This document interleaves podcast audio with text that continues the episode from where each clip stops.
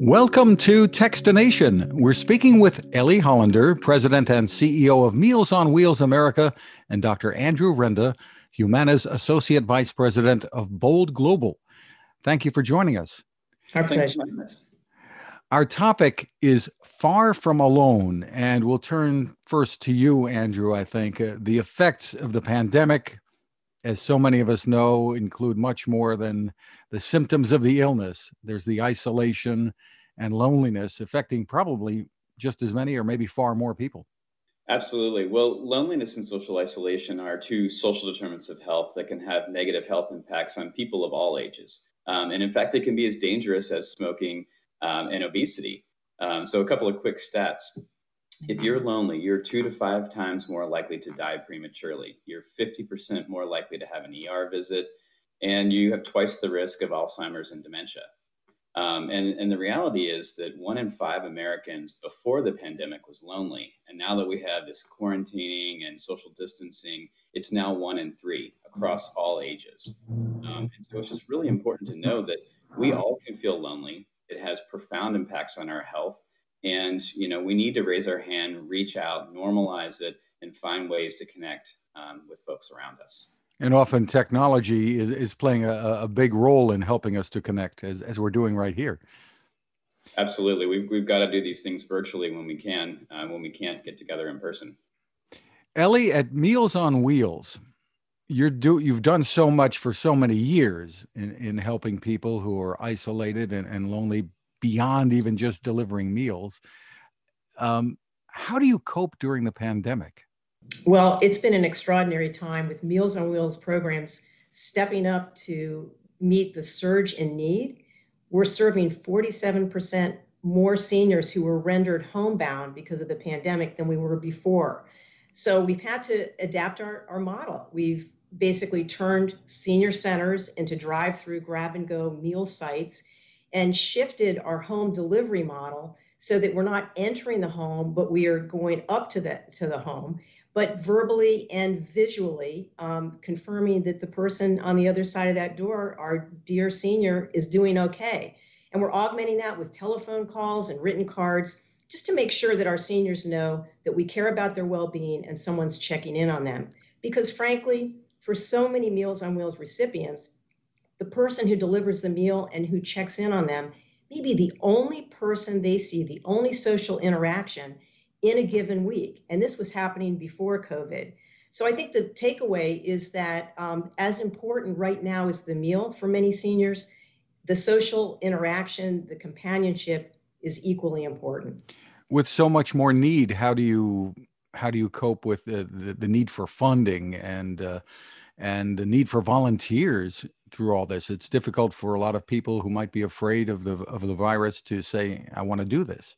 Right. Well, you know, Meals on Wheels historically has been so dependent on volunteers. We probably have about 2.5 million volunteers on a, on a good day, on a good year. But many of those volunteers have had to step back for their own health just to be safe and follow CDC guidelines, which they should. So programs have been challenged. They've had to hire more uh, paid drivers the cost of equipment, PPE, and even the cost of food has gone up. But fortunately, in many communities, people have stepped up. This is humanity at its best, people helping people. And thank heavens that Congress has passed a couple of relief bills This provided some additional emergency funding for senior nutrition programs. But honestly, it's not enough. We need to be doing more. And Andrew, the work that you're doing at Humana, tell us uh, how this is related and, and what you're doing to help people who are lonely and isolated? Sure. Well, Humana's got a long history of addressing social determinants of health. It's what we call our whole person health strategy that takes into account physical health, mental health, and social health. Um, a couple of examples we have neighborhood centers that have exercise classes and health classes and cooking classes. We've had to go virtual during the pandemic, of course. And we have partnerships with organizations like PAPA and, of course, Meals on Wheels. Um, but coronavirus, the pandemic, has exacerbated loneliness really across the country. And so, what we wanted to do is, is to launch this public health awareness campaign that we're calling Far From Alone. And the goal is to um, educate on the health impacts of loneliness, um, to reduce the stigma of loneliness, and to connect people to resources that can help them uh, connect, um, particularly virtually during this pandemic. And what are some of the resources that you're connecting people to? Well, sure. There's there's a lot of different resources. Um, it's on the website. There's something called a friendship line uh, that was created by the Institute on Aging. So anyone can call that, and it's just a friendly conversation. Um, second to that, there's a lot of resources, tools, tips, tricks um, that are on that website that you can go do. And you can actually get involved in our social media campaign. There's a hashtag far from alone where you can offer your own tips and tricks and you can benefit from those that other people put out. And is there a website as well people can go to? Absolutely. It's farfromalone.com. And Ellie, uh, finally, tell us what your thoughts are about things that people can do, whether we're the ones suffering from loneliness and isolation or just want to help. Well, the most important thing is to do what you can to let someone know if you do feel lonely. Reach out because you're not alone. And Andrew just pointed to this amazing website, farfromalone.com. that has amazing resources. But just make sure that you're staying mentally and physically active. Check in on someone, a neighbor, someone with whom you've lost touch. Obviously, you're staying in touch, hopefully, with your loved ones and your and your friends.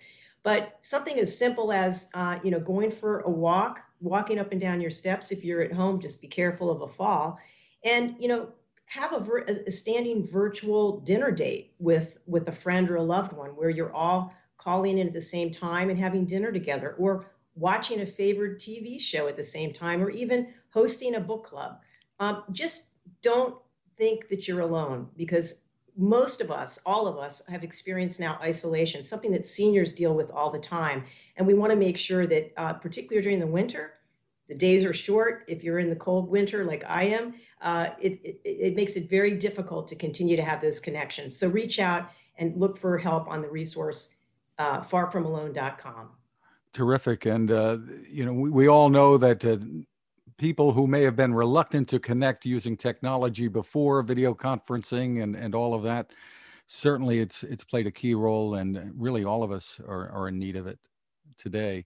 The website once again is farfromalone.com ellie and andrew thank you so much for taking the time with us.